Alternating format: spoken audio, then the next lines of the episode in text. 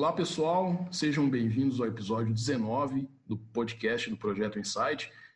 E no episódio de hoje eu conto aqui com uma presença muito especial, que é da minha amiga Evelyn Oliveira, para falarmos de um tema muito bacana e interessante, que é a mitologia. E para nós falarmos de forma mais abrangente do tema, eu vou dividir ele em duas partes.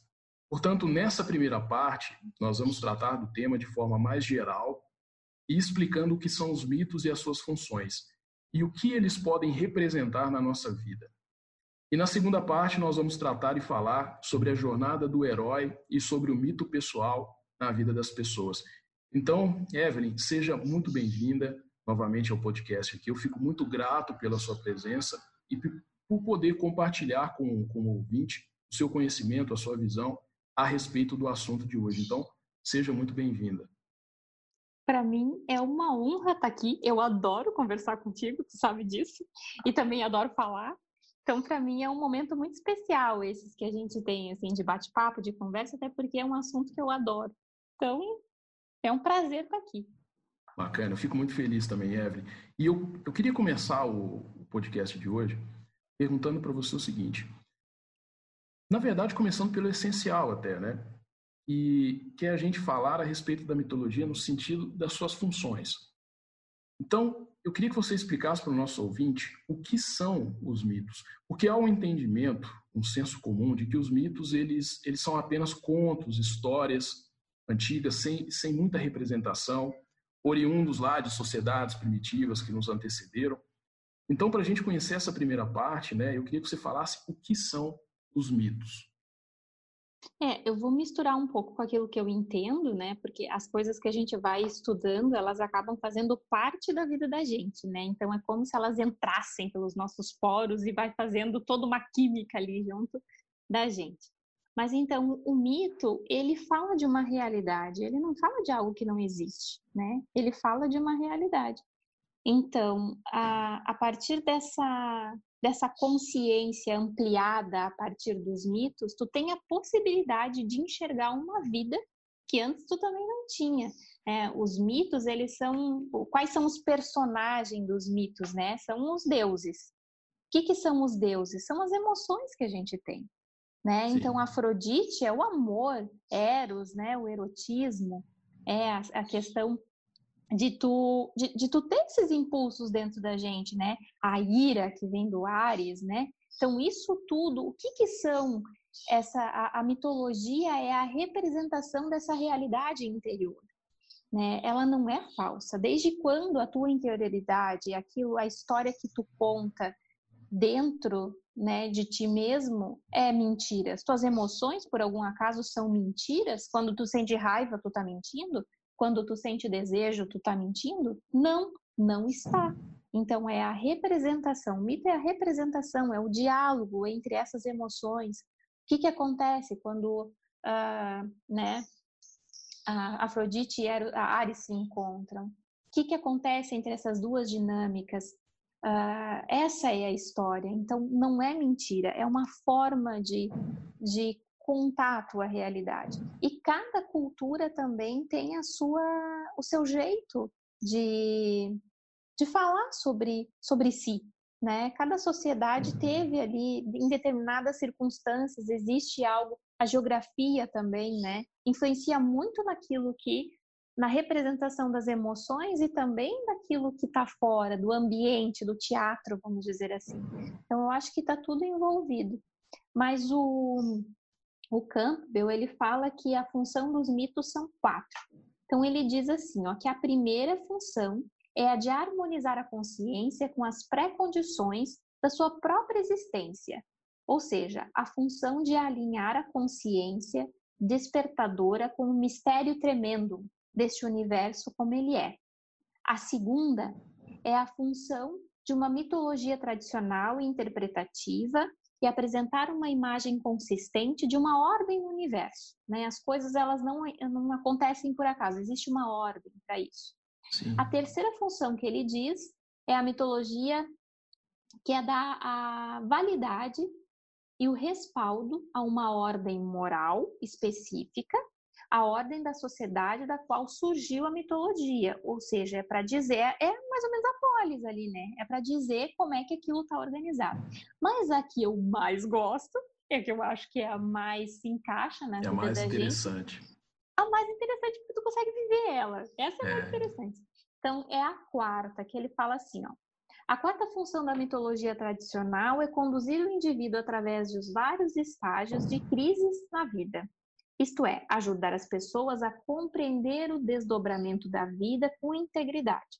Essa integridade supõe que os indivíduos experimentarão eventos significativos a partir do nascimento, passando pelo meio da existência até a morte em harmonia. Primeiramente com elas mesmas, né? E em segundo lugar com a cultura. Em terceiro lugar com o universo e finalmente com aquele mistério tremendo que transcende a eles próprios e a todas as coisas. É fantástica essa aqui, porque realmente Sim. quando tu tá desordenado, isso me lembra muito astrologia também. Ah, e aí vai entrar, vou dar um gostinho do próximo episódio que a gente vai falar sobre o mito pessoal. A astrologia fala do teu mito pessoal. Ela diz para que tu veio, ela te dá sugestões, ela não quer dizer que especificamente tu tem que seguir exatamente, mas tu vai ver que a tua vida tá ali dentro daquele mapa. É incrível, sabe? Então, aquilo ali, e aí tu vai dizer que aquilo ali é uma mentira, até porque tem várias vezes eu converso com as pessoas sobre astrologia, pego e leio o mapa, inclusive a gente teve essa experiência, eu e tu, Sim. dizer, a gente não tinha muito contato, a gente não conversava muito, e eu disse coisas pra ti que tu se espantou, como é que tu sabe essas coisas de mim? Na verdade eu não sei nada, eu só li o símbolo, né? Então isso fala da gente. Como se já conhecesse a história do outro, né? Exatamente. As particularidades, as questões que existem, os desafios, mas também os talentos, as armas que tu tem, né? De defesa ou de ataque, enfim. Tá tudo ali. É incrível. Sim. Eu acho legal que essa primeira resposta, ela já dá uma amplitude para as pessoas que estão ouvindo a gente, a respeito do que é e do que representa a mitologia, né? Porque, como eu falei na pergunta, muitas pessoas, inclusive pessoas que eu converso, elas têm essa impressão de que a mitologia, ela é história. E o pior, que é história que não é real. Ou seja, que é mentira, ou que é historinha, conto de fada, etc. Então, essa primeira resposta, ela já traz esse esclarecimento do que representa a mitologia. É uma coisa muito mais ampla, uma coisa muito mais profunda do que somente história. É, eu acho legal por isso. Mas para a gente dar sequência e bem conectado à sua resposta anterior, eu queria que você contasse um pouco de como foi a sua primeira experiência com o tema da mitologia. Como e quando você teve o primeiro contato com essa narrativa mitológica e como isso mudou e afetou a sua forma de pensar e enxergar o mundo. Até para que as pessoas possam saber mais a respeito de como os mitos têm a capacidade de transformar a forma de perceber o mundo por parte de alguém, da pessoa mesmo. Como isso transforma a forma de enxergar o mundo da pessoa?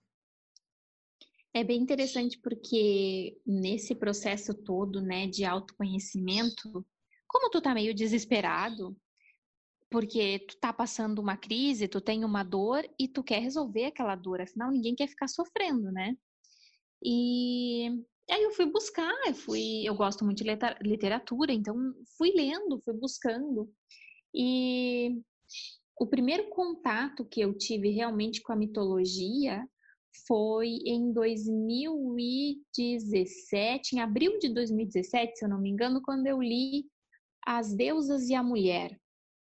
E aquilo me chamou bastante atenção, assim, porque eu fui lendo e o livro foi se desenrolando e eu fui conhecendo o mito de cada deusa. Quando eu me deparei com dois mitos que eu tinha vivido, que é como se... É incrível porque tu olha aquilo e fica de boca aberta, porque tu consegue identificar a tua vida naquela pequena história. Eu fiz exatamente a mesma coisa.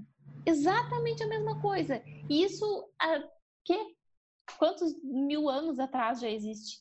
Então é uma história de todo mundo, comum a todo mundo, mas eu só dei as minhas pinceladas de acordo com, né, com os meus temperos ali, né? Foi com as minhas mãos que as coisas foram acontecendo, mas a história, a estrutura do mito, a história do que eu vivi, estava ali escrito.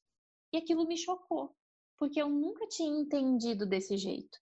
Eu nunca tinha pensado que ali ia contar a minha história e que eu vivia a mesma coisa, e pensei, tá, mas se eu vivi esse mito, quem estava vivendo quando eu estava vivendo o mito? Onde eu...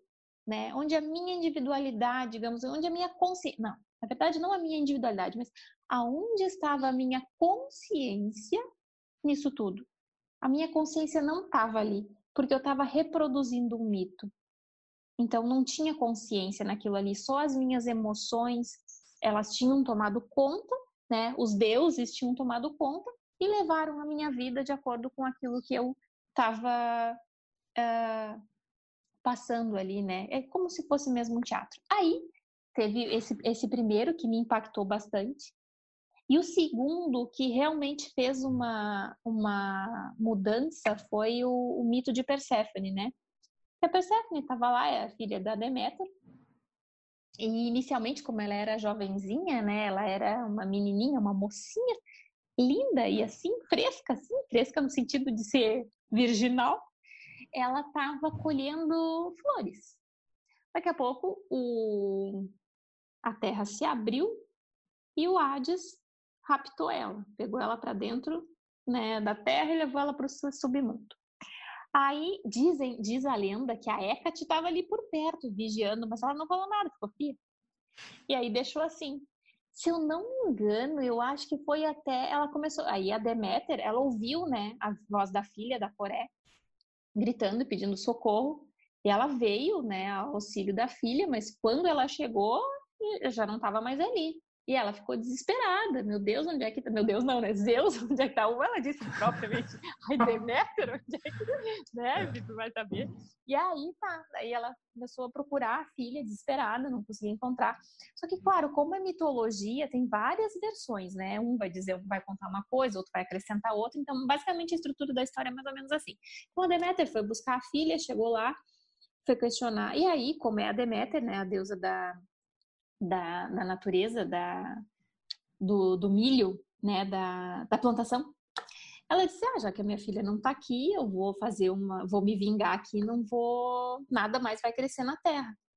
Aí o pessoal começou a reclamar para Zeus, né, poxa, Zeus, não dá para não comer mais, né, faz alguma coisa aí. Meu Deus do céu, né. Meu Deus do céu, exatamente. É. Aí tá, eu sei que chegou, e aí a Deméter chegou, e eu acho que quem contou a nota para ela foi o Mercúrio, o fofoqueiro.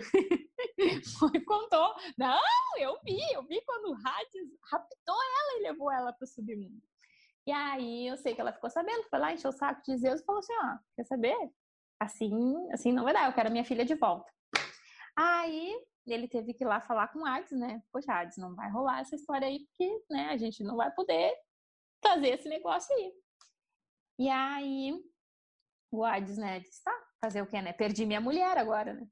Aí eu sei que ele mandou, acho que ele mandou o Hermes, né, o Mercúrio, ir lá buscar a Coré.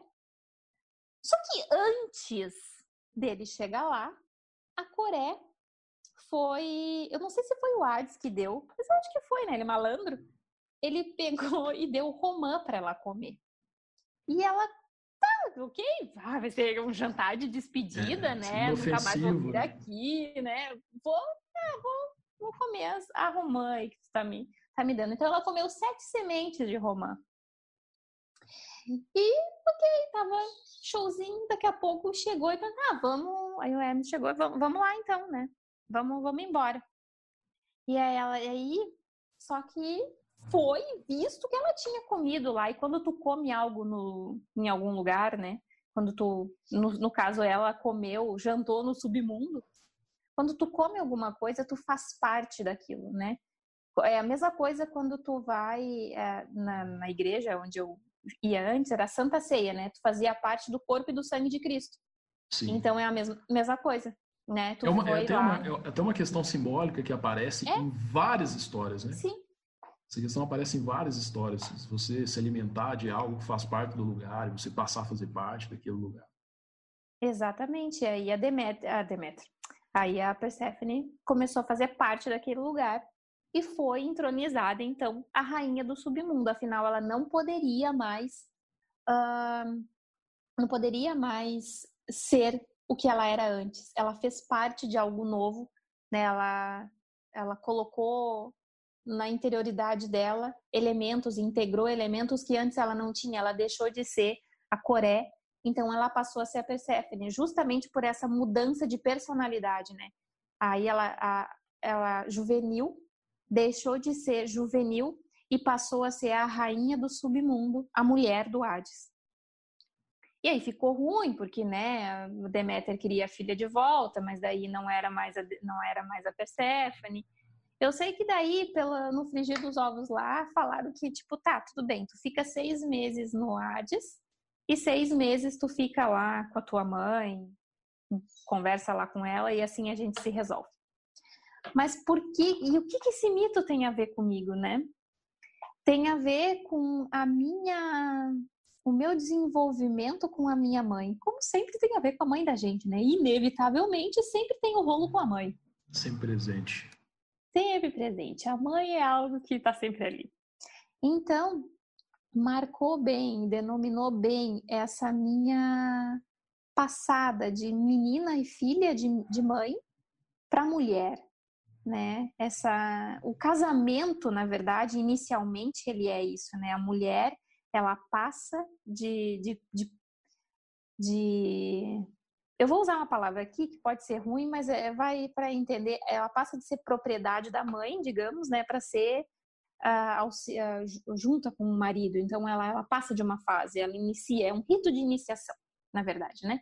Então ela passa de ser criança, que é filha da mãe, para se tornar mãe, para se tornar mulher independente, né? E a partir dessa história, é claro que o mito ele é muito mais rico, tem várias percepções que tu pode ter, inclusive cada pessoa quando vai ler o mito vai se ver de um determinado jeito, né? Vai identificar determinados elementos que para mim não fizeram, não ressoaram, mas para outras pessoas ressoam, né?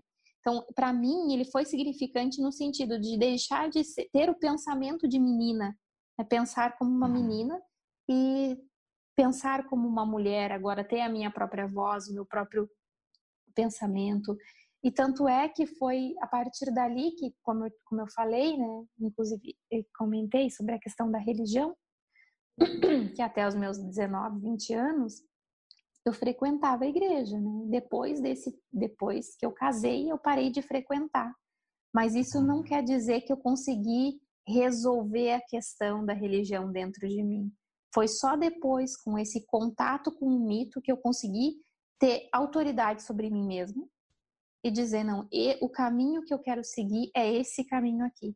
Então, é como se existe realmente uma cisão entre a mulher, a filha e a mãe. Sempre vai haver essa cisão, né? Eu sou dona da minha vida agora e eu vou seguir aquilo que eu acho que é melhor. Então, esse mito foi bastante importante para mim e ele é importante para todas as mulheres. Sim, é interessante me lembra muito essa questão que você citou da questão da mãe, da propriedade, dos pais e tudo. Isso, você vê muito isso nos contos de fada. Você tem isso muito nas histórias, nas fábulas, né? Que muitas vezes a princesa mora no castelo dos pais, de lá ela não sai. E aí quando ela se casa com o príncipe, ela deixa o castelo e vai viver com o príncipe, né? Você tem nas histórias dos contos de fada essa questão, né? Essa trajetória da princesa, etc. Mas os contos de fadas, eles trazem verdades psíquicas, né? Eles são uma representação da nossa psique. Então, todos os elementos ali do conto de fadas, os personagens, a bruxa, o príncipe, a princesa, a mãe, o pai, o sapo, enfim, toda aquela galera ali, esses personagens falam de nós mesmos. Todos esses personagens, eles estão fragmentados numa história para te poder entender. Mas todos eles, a bruxa é tu, o príncipe é tu, a princesa é tu, todos esses fatores são fatores psicológicos e psíquicos, que é para te compreender como é que se movimenta, como é que se passa essas questões, né? Nas tuas circunstâncias externas também, vivendo ali, como tu interage com as tuas verdades psíquicas, né? Algumas pessoas, como eu falei, vão se identificar com o mito, né, de Perséfone, outros vão se identificar com o mito de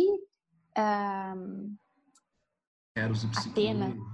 É. Exato, Atena, ou tanto a Artemis também, que é a deusa, né, guerreira, isso, Atenas, isso, que é a sabedoria. Isso, só para a gente situar, aqui a gente está falando de uma mitologia, né? As histórias que você citou são uma mitologia, que é a mitologia grega, né? São as histórias gregas.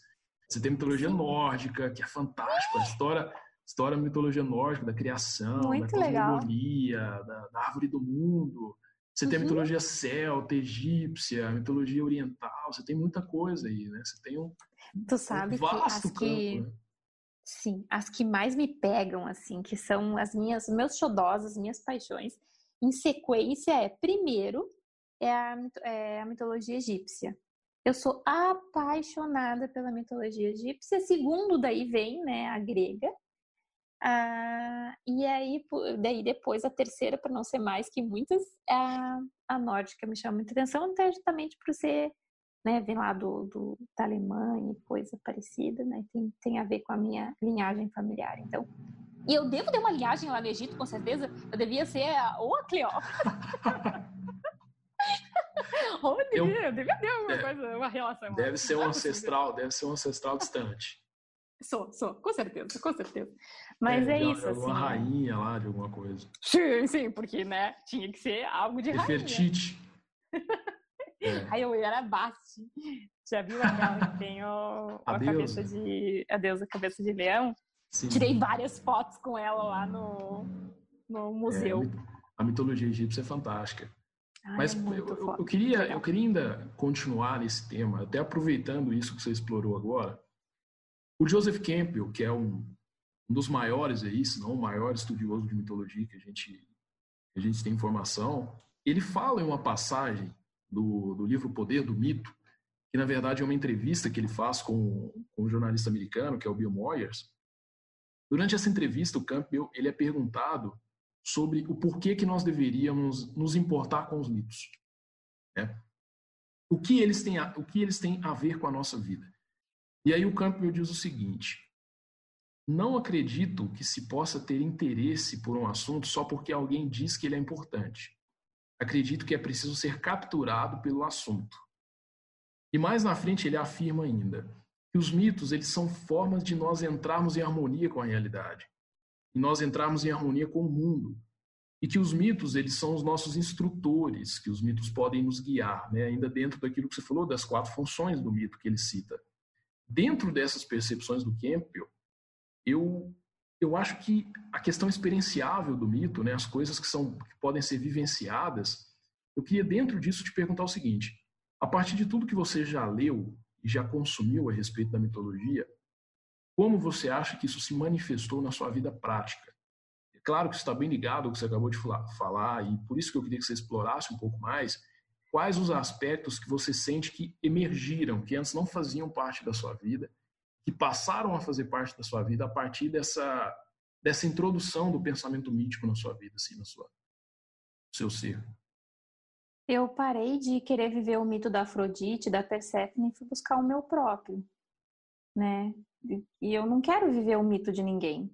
Eu quero viver o meu. Eu nasci para alguma coisa. Eu acredito nisso, sabe? Eu tô aqui para alguma coisa, eu vim trazer a minha líder, né, que fez a minha formação de coach, ela falava que a gente veio trazer um remédio para a humanidade. E eu penso muito nisso, eu fico pensando, né, que remédio eu vim trazer? Né? Tem algo que só eu posso dizer, tem algo que só tu pode dizer, tem algo que só quem está nos ouvindo pode dizer. Tu tem uma mensagem que tu veio trazer. Qual é a tua mensagem? Hã? Tem um poema, e conecta muito com isso que você está falando, acho que 100%. Tem um poema do Walt Whitman, que para mim é fantástico, é o melhor poeta que eu já li. Ele fala o seguinte, é um finalzinho de uma poesia dele. Ele diz o seguinte, se a vida é um grande poema, qual será o seu verso? Ai, que lindo! Então, assim, se a vida é uma grande poesia, qual será o seu verso? Qual é o verso que você vai deixar na poesia da vida? Então, nossa, eu acho fantástico, é um dos poemas que eu mais gosto dele. E é justamente isso, sabe? Eu não quero viver o mito de ninguém, quero viver o meu. Então, mas qual é o meu? Né? Aí tu começa a te questionar, tá, mas e aí? Como assim? Né? Eu faço ele, ou eu crio, ou eu não crio, ou ele tá dado, ele não tá dado, aí tu começa a te questionar. Mas eu acho que, na verdade, a questão é uma dinâmica, sabe? É algo que tu coloca de ti, mas também vem. Tem o daimon, né? Dos gregos, que eles diziam, né? O nosso gênio interior, ele nos impulsiona. E eu acho que essa questão de conversar contigo e conversar com quem está nos ouvindo sobre esses assuntos é porque eu não consigo me calar, sabe? Tem uma coisa dentro de mim que fica me espetando, me incomodando, dizendo, por que tu não tá falando? E eu sou uma pessoa mais reservada, assim, tu sabe disso. Sim. Mas de certa forma eu acho que dentro de mim, dentro de ti, tem pessoas que sentem algo que precisam fazer, que é um chamado, por mais que é como se fosse involuntário, não faz parte da nossa vontade, mas algo que quer falar. E a gente, às vezes, acaba sendo um canal, né, de poder, no sentido de revelação, de trazer novidade ou de trazer uma abertura de consciência, algo que possa resplandecer, sabe? Como se fosse uma luz que vai, a partir da gente, iluminando. E aí essa luz vai encostando em outras, iluminando outras, e assim vai indo. Então, eu acho que cada um... Acho não, tenho certeza que cada um tem o seu mito, né? E cada um veio aqui contar uma história. Eu estou em busca de contar, de falar da minha vida e do meu mito da melhor forma possível. E aí, esse contato com a mitologia te ajudou a compreender melhor, né? Ajuda, te dá compreensão maior em como trilhar, né? Até dentro daquela quarta função do Campbell, né? Dos mitos, né? A função de auxílio, a função de conseguir captar as coisas que nos acontecem. Até porque uma das coisas muito importantes que a gente precisa saber é também saber o que a gente não é, né? Saber o que a gente não é, claro, também é muito importante, porque eu, né, disse, eu não quero ser, não quero viver o mito de outra pessoa, eu quero viver o meu.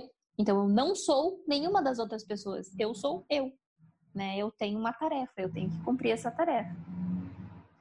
A participação dentro da sua própria história, né? A gente tem uma participação dentro da nossa própria história.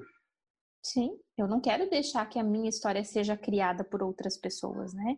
Eu quero ser a agente, eu quero ser a diretora da minha história. Quero poder contar e dirigir ela de acordo com aquilo que é meu, que vem de dentro de mim, e não algo que, né, vem de fora, e aí a gente vai tocar num terreno espinhoso, mas eu adoro um terreno espinhoso. Não é uma ideologia, não é um movimento, não é nada disso. É uma história própria. Enquanto a gente vai vivendo o movimento, a gente está vivendo o mito dos outros. Sinto muito, mas é assim. Né? Então, a gente precisa escolher, tomar a decisão de viver o nosso próprio mito e a nossa própria vida. Perfeito. Evelyn, outro autor que buscou nos mitos muito... A inspiração para desenvolver seu pensamento foi o próprio Jung, né? E eu até diria que não dá para pensar Jung sem pensar mitologia, é quase que impossível. E a esse respeito, eu queria que você falasse um pouco, para quem nos ouve, de que forma que você percebe a importância dos mitos no pensamento junguiano. Sobre arquétipos, por exemplo, a questão arquetípica. Você citou mais cedo a questão das emoções, né, que te arrebatavam quando você lia mitologia, você percebia essa questão. E como o Jung, ele se utilizou dessa narrativa mitológica para desenvolver a sua hipótese do inconsciente coletivo e dos arquétipos. E se você puder também, bem resumidamente, porque se a gente for falar aqui, estender, vamos ficar 2 horas, se você puder relembrar rapidamente o ouvinte o que seria o inconsciente coletivo junguiano e os arquétipos, só para que o pessoal se situe mesmo a respeito do que a gente está falando aqui. Os arquétipos, eles são formas, né? É como se tivesse... Existe uma estrutura, uma forma, né? Imagina uma forma de coração. Aí tu vai colocar o bolo ali dentro. O bolo é emoção. Então ele tem a característica de ser coração, emoção coração, né? Então ele vai dar o sentido, o arquétipo dá meio que o sentido ou as características de algo. É uma forma mesmo. E existem vários arquétipos, eles precisam estar dentro de algo. Como é algo subjetivo, esses conceitos que a gente utiliza, que o Jung utilizou, eles não são verdades em si, mas eles são formas de nomear para que a gente possa ter uma compreensão, para poder falar sobre isso, né? Então, eles têm esse conceito do inconsciente coletivo, é como se fosse uma grande teia, né? A teia da humanidade, as informações da humanidade, como se fosse, para entender, assim, facilitar, é como se fosse hereditário, sabe? Todo mundo tem a hereditariedade, mas ela tem determinadas características, né? Por exemplo, alguns descenderam dos italianos, outros, né, de portugueses e tchararães. Então, cada um tem a sua linhagem, mas todo mundo está no mesmo barco, porque tá todo mundo tem essas conexões em comum. É impessoal, né? É impessoal, não é que... Isso não é uma particularidade minha, né? Ele é de comum a todos, né? O inconsciente é tipo algo que tu busca uma informação e ela é uma informação nossa, universal.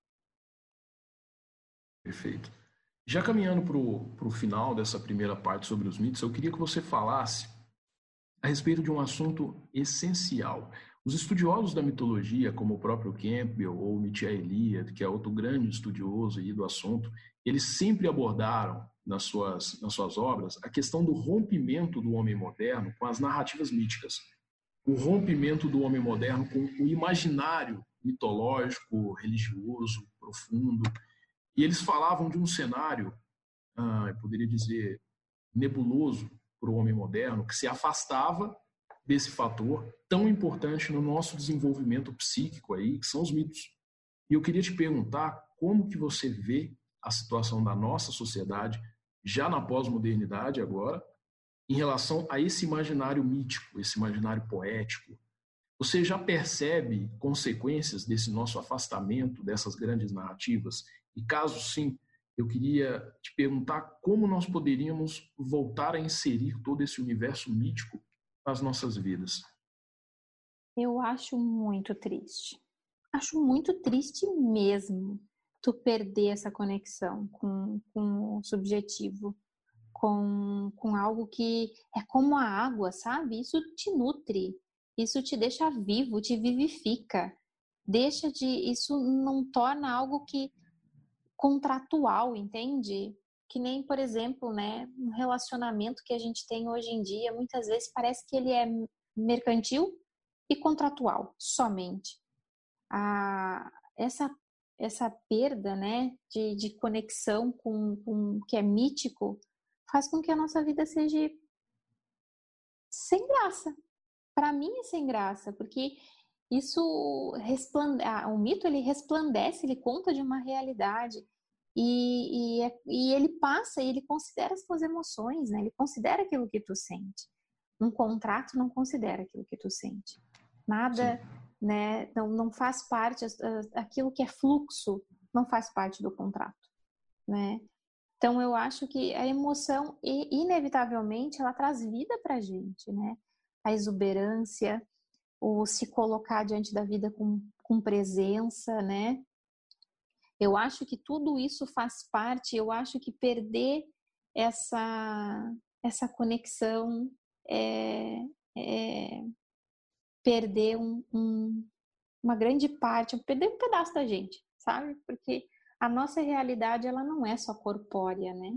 Ela não é só matéria, ela tem muito mais que matéria. É a realidade de algo que é ser, né? A sua função no mundo, né? Por que a gente veio. Se a gente fosse pensar assim, perder um mito, essa conversa que a gente teve até agora, para alguém que pensa só de forma material, ela não faz sentido algum. Ela vai dizer que o que a gente está dizendo é uma grande bobagem, né? Eu acho triste essa pessoa pensar assim. Sinceramente, eu acho que tu perde A poesia da vida. Eu acho que o mito, ele ilumina a poesia da vida. E a vida sem poesia não é nada.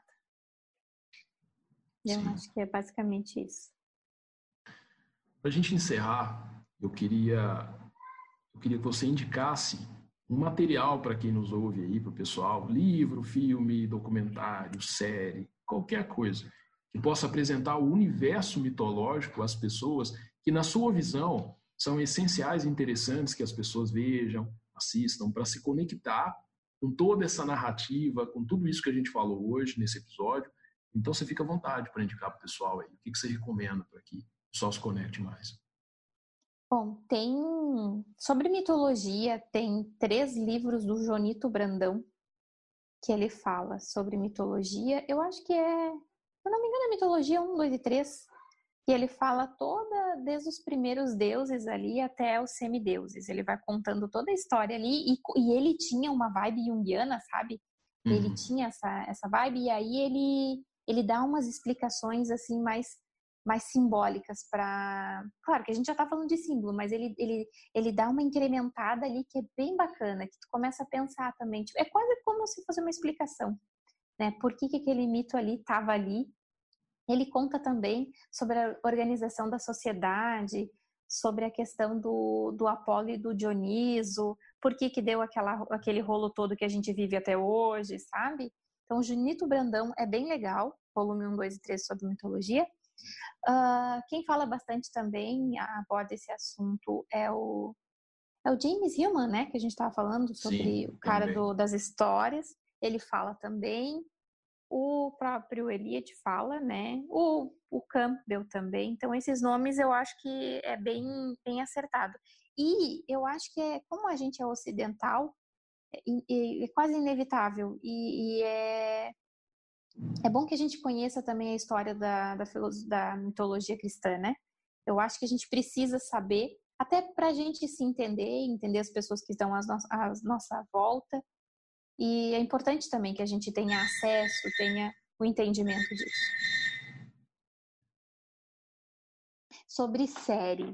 Ah, tem um filme que eu acho que é legal, porque ele, no início, assim, e até o que eu quero fazer também, quero falar sobre ele mais profundamente. Até já tenho material pronto, só não gravei, não executei ainda. O Alexandre o Grande. É um filme super legal para entender mitologia. Sério, tem uns simbolismos ali, o diretor consegue captar, tu vai ver uns pedaços ali que o Felipe estava falando com o Alexandre dentro de uma caverna. Tem todo um simbolismo ali, ele falando com o filho dentro de uma caverna, iluminando algumas partes da parede, umas cobras passando pelo chão, bem em algum momento que ele dizia alguma frase que fazia conexão com a cobra passando. Não, pensa, é fantástico. Esse filme acho que todo mundo tem que ver. Esse é o filme que tem o Aristóteles também, não é? Ele conta. Conversa com ele quando criança, né? Isso, legal, isso. É. E aí ele vai... Eu acho que é o Plutarco, é bem na época que o Plutarco está fazendo a biografia do Alexandre. Nossa. E aí, eu acho que é o Plutarco que está lá contando a história. Esse filme é muito bom para mitologia, interessante, Alexandre o Grande. E mitologia nórdica, a gente pode falar sobre o Vikings. Vikings é trilegal e fala sobre o cristianismo também, que tu consegue entender ali, né, a dinâmica do povo pagão, né? Porque a gente está fazendo indo em direção ao cristianismo. Então, é bem interessante pensar ali, sem contar que é muito legal, porque tem a Laga. A produção é boa, né? A produção da série é fantástica. É fantástica, muito, muito legal. Então, tem bastante... Ah, a questão lá do... É Loki o nome dele, né? Não é o Loki, Floki. O Floki que daí... Mitologia nórdica? Não, mas ele é o personagem lá do Viking. E aí ele é o cara que mais fala com os deuses. Ele tá toda hora em contato com o inconsciente. Eu acho que eles usaram a referência do nome dele pro nome do Loki, né? Que é o irmão do Thor. Sim. Irmão, entre aspas. Né? Não muito irmão, assim, não, né? Muito irmão, não, né? Irmão, né? É irmão. Irmão de criação. Sim. E aí eu acho que são esses, assim. Tem um livro também, eu reverbero, assim, eu reforço todas as indicações que você fez, não tem como eu fugir disso. né? O Campbell, o Eliade, o James Hillman, não tem como fugir, as séries também. Mas acho que na mitologia nórdica também eu recomendaria o livro do Neil Gaiman, que é a mitologia nórdica. Que é Sim, mas os Deuses Americanos. Deuses Americanos, do Neil Gaiman também. A série. Muito legal. Quem não conhece aí, a Amazon Prime, né? Porque o pessoal costuma assistir Netflix, tem a Amazon Prime, que lá tem as séries Deuses Americanos, que é baseado no livro do Neil Gaiman, que tem a primeira temporada e vai sair a segunda esse ano. A série é maravilhosa. O Shadow Moon? Na verdade, a série tá na segunda temporada, já saiu, vai para a terceira esse ano. Corrigindo aqui. Sim. Esse ano sai a terceira temporada e é fantástica. A série passa ali pela mitologia. Você tem o Odin, você tem os deuses antigos, pagãos. Você tem um episódio lá com Jesus, que é fantástico. É maravilhoso a série, maravilhosa. É muito bom, é muito vale super a pena, assim, super a pena ver. É verdade. Bom, muito bom, muito bom. Mas eu acho que é isso, as indicações que você fez, está tudo dentro do que é necessário o pessoal se conectar. É que a gente também não pode dar todas as indicações, você tem que esperar até semana que vem para o pessoal ver tudo isso, né? É, claro, até porque é muito conteúdo, né? Se for juntar tudo, vai 1 ano, 2 anos aí de leitura, de série. É, porque depois a gente vai fazer perguntinha para as pessoas. Perfeito. Bom, mas é isso, a gente vai caminhando aí para o final da nossa primeira parte do episódio, que vai ser dividido em 2 partes, como eu falei. Evelyn, eu te agradeço muito pela participação desse primeiro episódio. Se você quiser falar alguma coisa para o pessoal aí que está nos ouvindo em relação a esse primeiro episódio, fique à vontade. Eu queria tentar deixar esse gostinho do encanto que a gente tem quando a gente encontra os mitos, sabe? Eu queria que as pessoas sentissem esse sabor, sabe? Porque ele deixa algo no teu paladar que tu não consegue esquecer, sabe? É como se fosse um cheiro. Tu já viu que quando tu tem cheiros, principalmente quando eles são de infância, adolescência, um perfume que alguém usava e essa pessoa te marcou, sabe? Bem isso, tu lembra daquele perfume? Eu queria que as pessoas pensassem no mito como um perfume também, sabe? Que vai deixando a sua marca e que tu não esquece. E ele traz algo de satisfação, né? Então, eu queria trazer um pouquinho deixar esse temperinho, essa curiosidade, para que as pessoas pudessem, né? Quem está nos ouvindo, pudesse dar uma pesquisada, querer saber que mito que ela está vivendo, se ela está vivendo algo que é de fora, ou já está vivendo o seu próprio mito. E queria te agradecer também pela oportunidade de poder deixar eu ficar falando aqui do jeito que eu quero. Imagina, eu que agradeço, e quem nos ouve também é que agradece, porque você já é a segunda vez que você participa aqui. Da primeira vez o pessoal gostou muito, eu recebi elogios, foi um dos episódios que mais teve ibope aí nos podcasts, foi o nosso episódio do Jung. Então eu agradeço e o pessoal que nos ouve também agradece. É uma grande satisfação, sério, eu adoro ficar conversando aqui sobre isso. Maravilha. Então, nossa! Maravilha! E lembrando mais uma vez, reforçando que esse é só a primeira parte, na próxima semana sai a parte 2 do episódio, e a gente vai falar sobre a jornada do herói, do Campbell, e a gente vai falar sobre o mito pessoal. Então, a segunda parte também está imperdível, eu espero que vocês gostem, tenham gostado desse primeiro episódio, e que possam também apreciar a parte 2 desse episódio que a gente está fazendo com muito carinho. Eu e a Evelyn aí para passar essa informação, esse conteúdo que é tão rico, né? Que a gente não consegue nem 2, nem 3, nem 4, nem 10 episódios, não consegue arranhar. Não, mas a gente quer levar pelo menos um gostinho, como você falou, do que é a mitologia, do que isso pode representar na nossa vida. Sim. Então, eu agradeço a você que nos ouviu. Muito obrigado mesmo. E eu espero vocês no próximo episódio, na segunda parte do nosso episódio sobre mitologia. Muito obrigado e até o próximo episódio. I